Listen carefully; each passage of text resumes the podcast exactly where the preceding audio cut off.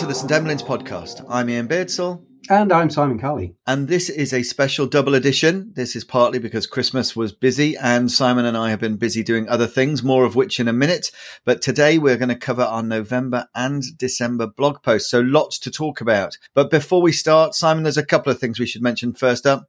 I am now talking to the Dean of the Royal College of Emergency Medicine. I, I can't believe you got time for me. Always got time for you, Iain. No, I'm really excited actually. And um, this is day two we're recording on. Uh, lots to do, lots to think about, and you know I'm really happy about it. It's a job I've wanted for 25 years. So tell us a little bit. What does the dean do for the Royal College of Emergency Medicine? So essentially, what the dean does is look after all the academic activities of the college. So things like your training programs, the curriculum, the exams, the academic cluster with regard to research and teaching and all of that kind of thing. Now, I don't do all of that myself. Got some incredibly talented people running the committees like the TSC committee and the exams committee and the head of exams and all that kind of thing. Brilliant college staff. So lots and lots of things to do.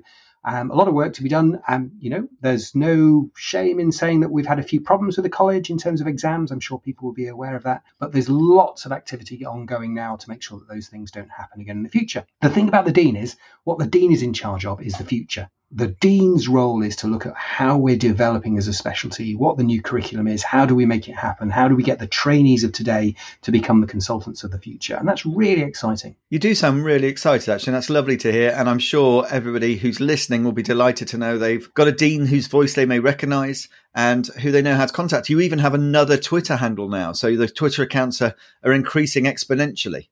Yes, I just remember need to remember which one I'm tweeting on at the moment. That's uh, that's a potential risk there. So that's one of our first big bits of news. The second bit is the planning for St Emlyn's Wild. Now, Rusty and Simon and many others are working very hard to deliver quite a special conference later this year, and there will be many, many more details coming out. But in essence, this is a weekend in the northwest, in the countryside. So for all of those of us who live in cities and crave a bit of nature, this will be perfect. But not just nature crammed full of education and team building and all the other stuff that well, I think Simon, we've learned from Bad EM in South Africa and taken some of the lessons from that. Absolutely. So it's a combination of clinical excellence. We're going to do a lot of around um, the things that we do on St Emlyn's about developing people's clinical skills at the boundaries where people, things are difficult, not necessarily clear, and you're having to make difficult decisions. So we're going to concentrate on that as the clinical aspect. We're also going to do a lot of leadership and team building um, activities. And I know that sounds a bit sort of twee, but actually the leadership activities we're going to be doing will be combined with the clinical elements in a way which I don't think many people will have seen before. It's going to be very exciting. It's going to be really hard work for us and for participants. It will be very challenging. It will be at times it'll be quite difficult, but in terms of reaching loads of aspects of the curriculum around the clinical aspects and also the leadership and the team working, I think it's going to be remarkably good. And we're very much hoping to make this an affordable weekend for, for all. There will be camping options. The dates for this for your diaries is the 9th to the 11th of June. So we'll be very much into an English summer uh, I would hope. I mean, the cricket season has started, so that is summer. So the 9th to the 11th of June, taking place in the Northwest. More information to come. Lots, lots more information to come. But please put that in your diary. Look out for when the tickets are released. And I'm hoping they'll sell quite quickly. So please do, if you're interested, be quick to get onto those. Simon, we should get onto the blog post before we uh, run out of our, our time. And so let's just go through a few of the posts from November and December and let's start off with, well, some evidence based medicine. The alternative defibrillation strategies in refractory VF, the DOSE VF trial. There's had a lot of talk about this on social media. Yeah, it's a really interesting trial. There's a couple of things I, I, sort of took away from this. And we've talked about different defibrillation strategies before. We've reviewed a paper looking at AF, where we're comparing AP with um, anterolateral pads. And that showed actually interesting that anterolateral was better for the resolution of relatively stable AF. And that, that was a bit of a surprise to a lot of people who've um, preferentially used AP pads in those in the past. This is different. This is a, a, a, randomized controlled trial looking at patients who are in refractory VF. And I think it's worth pausing and just saying, what do we mean by refractory VF? And interestingly, I think this will be a surprise to a lot of people. It's somebody who's still in VF after three shocks, which is actually pretty early in the algorithm. The other thing why that's important is if you are working in emergency medicine or if you're working in an enhanced pre hospital care service, that means that pretty much all the patients we see are actually refractory VF patients if they're in VF. almost inevitably they'll have had three shocks before they get to you or before the time you arrive. This is a nice trial. These are patients who are in refractory VF. They've taken 405 patients and they've either done the standard defibrillation procedures, which is usually the anterolateral one. They've changed to what they call vector change, which means they've gone from an anterolateral to an AP, usually, or they've gone for what they call double sequence emergency defibrillation, which is two defibrillators, one anterolateral, one AP, and you fire one and then you fire the other one about one second later. And what's really interesting in this is that the patients who remained in the standard position had a worse outcome than those who had either the vector change or the double sequence defibrillation. And actually, the numbers are quite impressive. If you look at survival to hospital discharge, it was more common in those patients who had the double sequence defibrillation than the standard group 30.4% versus 13.3%. Huge difference. And it was more common in the vector change group than in the standard group 21% versus 13.3%. Those are big changes. Now, there's lots of reasons why this may not be um, transferable into day to day practice, and maybe this is a bit of an excess, but it does seem to look like if you've not worked in the standard anterolateral position, you've done three shocks in that position, and it hasn't worked so far, then crikey, change something, and changing to a different position or using two defibrillators seems to be the right plan. The other thing that in this paper, which I thought was interesting, uh, and this is my interpretation of refractory VF, is I, I kind of think of it as two different things. There's the first group of patients in whom they're in VF or VT, you shock them and they just don't come out of it. And I think changing the positions clearly is an absolutely sensible thing to do in that group of patients because your defibrillation is just not working. So do it differently. The other group is those, the ones who you defibrillate, they seem to go back into what looks like a perfusing rhythm. And then after about 20, 30 seconds, you know, before you get to the next cycle, they've gone back into VF. And I wonder with that group of patients whether just more energy or a different axis of energy through the chest is really going to make that much of a difference. That group, I always think of them, those are the ones who may benefit from things like amiodarone and possibly some other drugs, which might be more, have a more of an anti dysrhythmic effect. That's not tested in this study, but it's just one of those things I've always thought about with um, VFVT. And all of this brings us rather nicely to another post that we can just chat about now, where you are sort of considering what is downtime. And this is something, a phrase we use all the time in emergency medicine. What was the downtime? So how long have they been down? Where's their bystander CPR? And, and we base a lot of our decision making sometimes on, on what we think might have happened in that period where, well, we didn't see quite what was going on. And this is a very thoughtful post from you, Simon, about downtime. When you were writing this, what made you want to do this and think about it? Was there something that precipitated this, or is this something that's been on your mind for a while? There was, and I'm not going to give any patient details here, but some time ago, I took a patient into a hospital and they had had a cardiac arrest. We'd arrived relatively soon after they'd first been seen, they'd been shocked a couple of times, and they had a period of about an hour from time of arrest to the time we got them into hospital where they've been through a whole bunch of different rhythms. So they've been in VF, they'd had some VT, they'd had some PEA, and they'd had periods of CPR, and they'd had periods when they had a pulse and they'd not had the CPR. And so this one hour period was a whole bunch of different things. When, when, when I was doing the handover for the patient, they said, Well, what's the downtime?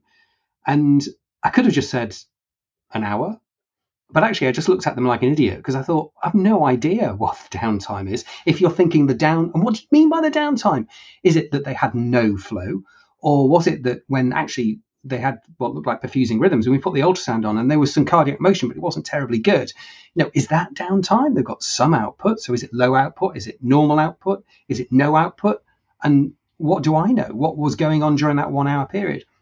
So I, I, I, mumbled, I said something along the lines of, well, you know, they've been had essentially been in cardiac arrest pretty much for an hour, but they've had periods where they've had a, a pulse and they've had periods where they've had cardiac activity on ultrasound.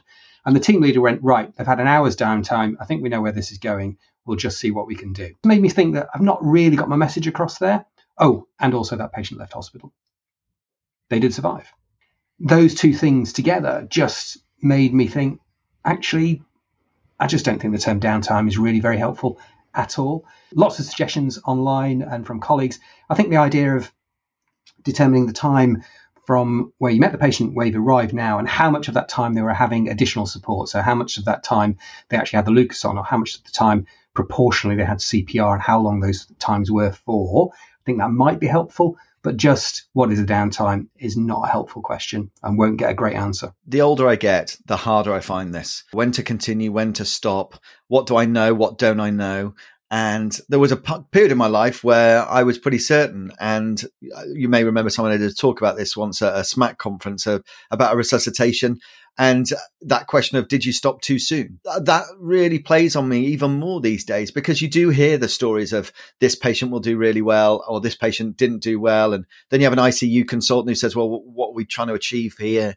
And I find this really difficult, and I've been doing this a while.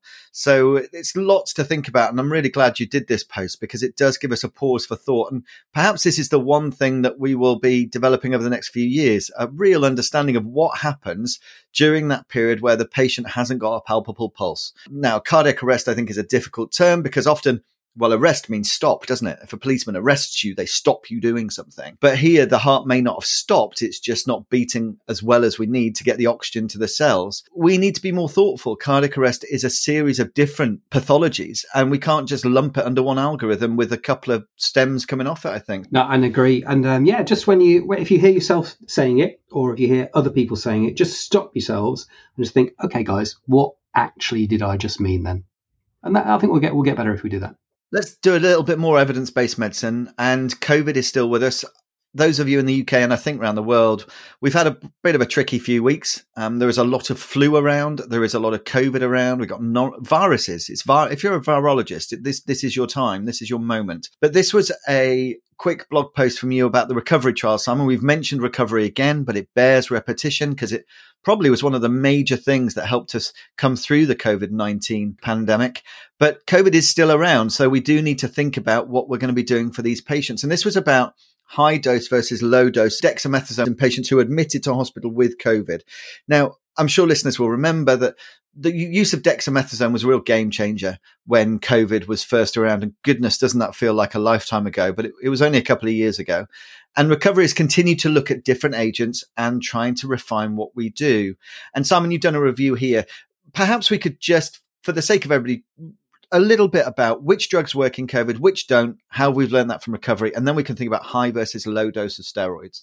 Okay, so recovery trial, um, open label, randomized control trial, biggest in the world in COVID, dramatically changed our treatment of COVID. Initially, the mortality when in the first wave was about 30%. It's now down to, gosh, is it about 14% now? We've done amazing things with it. Recovery's looked at loads of drugs. What do we know works? Dexamethasone, six milligrams once a day is the standard dose.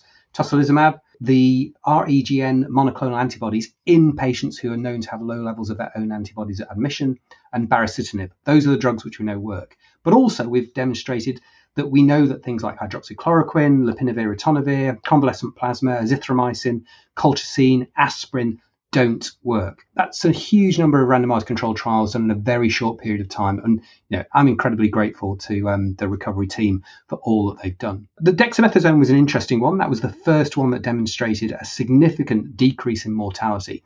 It's the big drug which you know saved literally hundreds of thousands of lives worldwide amazing, amazing work. But the question was, how much do you give? Because the original dose of six milligrams was not particularly evidence based because we've never seen COVID before. So was six milligrams too much or not enough?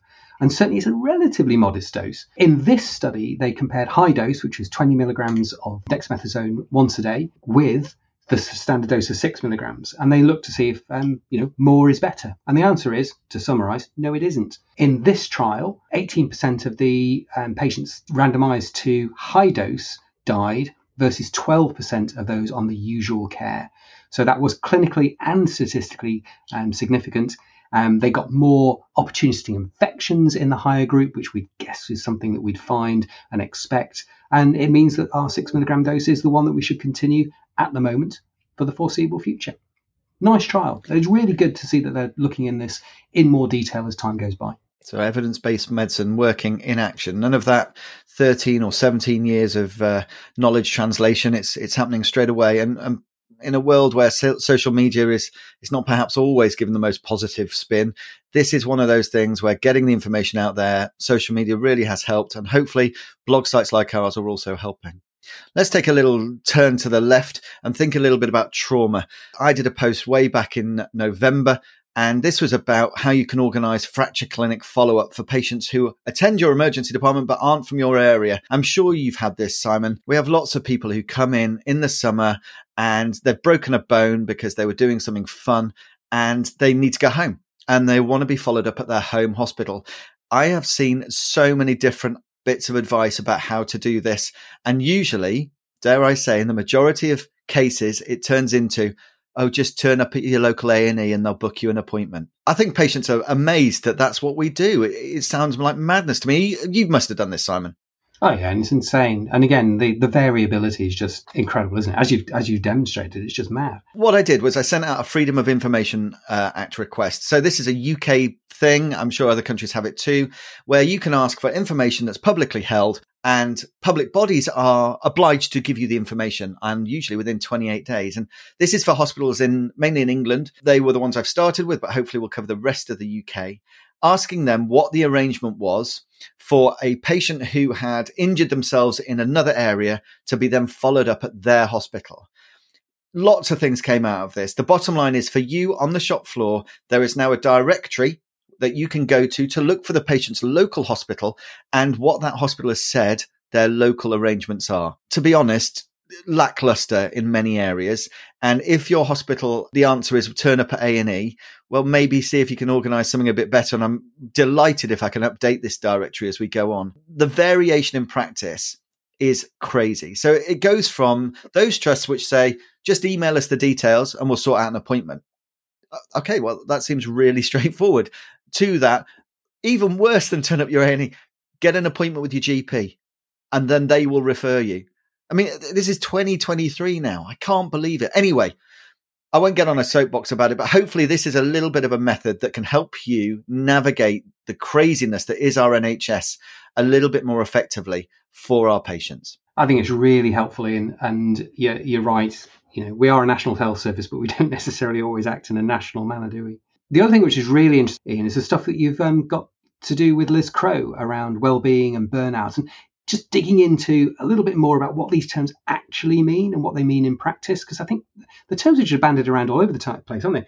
I mean, I've seen one questionnaire that basically says, ask people about burnout by saying, do you feel burnt out? And if you don't actually understand the term, I'm not entirely sure that that's a, a very helpful way of uh, looking at things. Well, I'm hopeful that if you're listening to this podcast, you are a subscriber to St. Emlyn's, and therefore you will have listened to the two episodes that we've done with Liz at the start of this series. We're hoping to expand it into this year. But these are the two big questions. What is burnout and what is well-being? And Liz, as a PhD in this topic, is an expert and somebody who can really dig down into the evidence of this. Now, the issues, very briefly, because I'm hoping you've all listened to it, but really burnout has become this ubiquitous term for, gosh, isn't life difficult? And that's not what we mean by burnout. That's not what burnout is. Burnout is a systematic issue to do with organizations and how they treat their staff. It's not a diagnosis of the individual. You cannot be diagnosed with burnout. There are many other things you can be diagnosed with which may coexist, but burnout is not one of them. And we really need to understand what that is in order that we can put in place the things that will make this better. And in this pair of podcasts, we've gone into burnout and what that is and how it's described and even down to what the original Maslach burnout inventory was invented for, which is most certainly not what it's being used for at the moment. And Maslach herself has even said this is not what this was supposed to be used for. And then a discussion about what well-being is. And as, I've banged on about for a long time, well-being is not the sweets, ice creams, and uh, yoga classes. That's not well-being. Well-being is the fundamentals of what you feel is looking after you and enabling you to the best you can. And that's different for all of us. So I know Simon, part of your well-being is when you can get back on a bicycle and you can go out riding a bike. I haven't been on a bicycle for quite a while. And so my well-being, if you said, Oh, come on a bike ride with me, that would not improve my well-being. In fact, I would dread it. And this is where well-being is an personal thing that you need to know how to access those things. But having a well-being officer and being given an ice cream every now and again is probably not the answer. I completely agree. And I also love the way that you talk about um, life being a balance and sort of work stresses and you know a lot of positives that we get from work even when it's actually quite difficult there's still a lot of positives that we get. And we both do jobs we both we talked about it before haven't we? We both have experiences which are really really tough and a lot of people externally would look at it and go oh that's terrible. But actually they are quite empowering when things go well and we actually get a lot of reward out of doing some of the, the really quite gnarly stuff that we get involved in emergency medicine. And right now in the UK in the NHS life is not straightforward. And not least because we're told on a daily basis that it's not straightforward.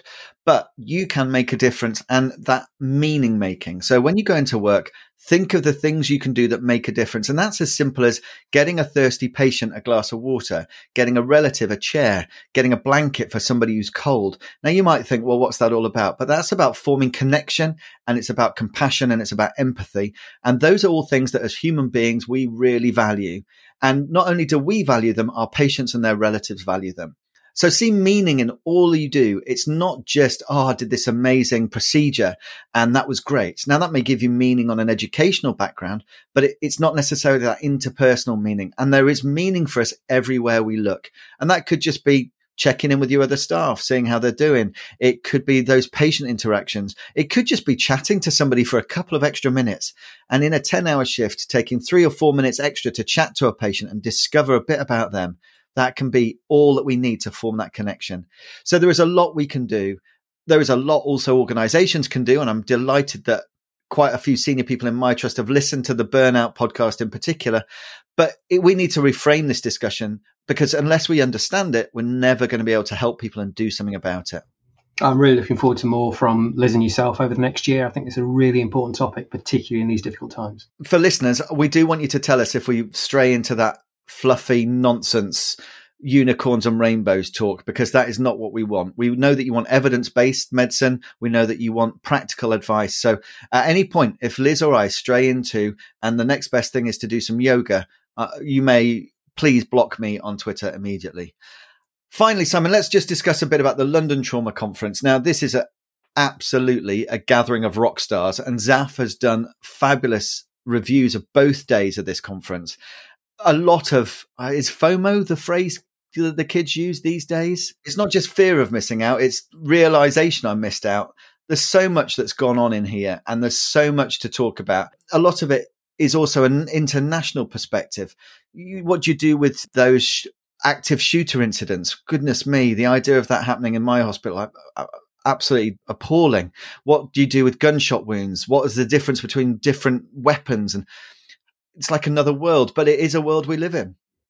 What I liked about it, and I was gutted that I couldn't go this year because um, I actually had an offer to go, not as a speaker, just as an attendee. And um, I really, really wanted to go, but just couldn't make the dates work. What I'm getting out of Zaf's uh, blog post, things like the the stuff on the critical limb ischemia and the the um, blocks for chest trauma, are there's stuff out there which we could be doing now, and you know some of those things we are doing in Manchester, but it's that it's that little driver, isn't it, to say, well, actually, there's excellence in other areas around the world that we could bring back to our own place. So and I'm desperate to go again um, next year. I really hope that I can go down and join them as a delegate. The lovely summary from Zaf there, so I'd strongly recommend anybody who's interested in trauma should really have a look at this. It's um, it's great. And definitely put the date in your diary. It's always in December. It's run in the Kensington area of London, which is a very nice part of the world to be in around Christmas time. But the the speakers are, are incredible. You know, David Nott who I wish I could meet really, alongside the proper, proper high flying people who let's be honest, don't just talk about trauma. They're doing it day to day. And I think that's what makes a good conference, isn't it? Seeing the people who are doing the job, not just talking about it. Simon, I think that's pretty much it for our two months with a discussion of all the blog posts. There's so much more to come in 2023.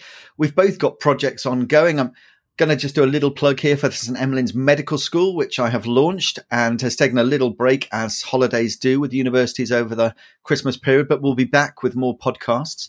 So if you know anybody who's either at medical school or it's great for people who are just starting out in medicine or are in allied health professionals. So I was sharing it with some of my paramedic colleagues at the Hampshire and Isle of Wight Air Ambulance this weekend the podcast, the blog posts, they're all there. And it's that time of year where final year medical students are looking to their exams and we have got a version of Trudy Pestel's amazing OSCE revision and other uh, key exam revision aids that we took from the FCEM and we've adapted that for medical students. So that's all on that site too. So th- there's lots to see there. Simon, what would be your highlight of 2023? Do you think? What we've talked about the dean stuff. What else are you looking forward to? Undoubtedly, St. Emlyn's Wild is going to be wild. It's going to be very different, very interesting. So I'm really looking forward to that. I have to admit that that should be good, and and it does feel more and more we're getting back into the normal life of medical education, doesn't it?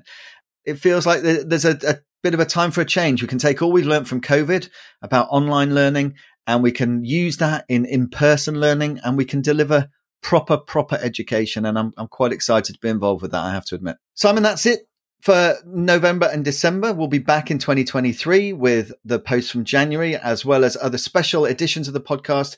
Please do like and subscribe and tell your friends about St. Emlyn's. We would love to share the message that we hope you are receiving from us. And keep smiling as best you can. Keep finding meaning in all you're doing. Remember that what you do really matters. And we'll speak to you soon. Take care, everyone.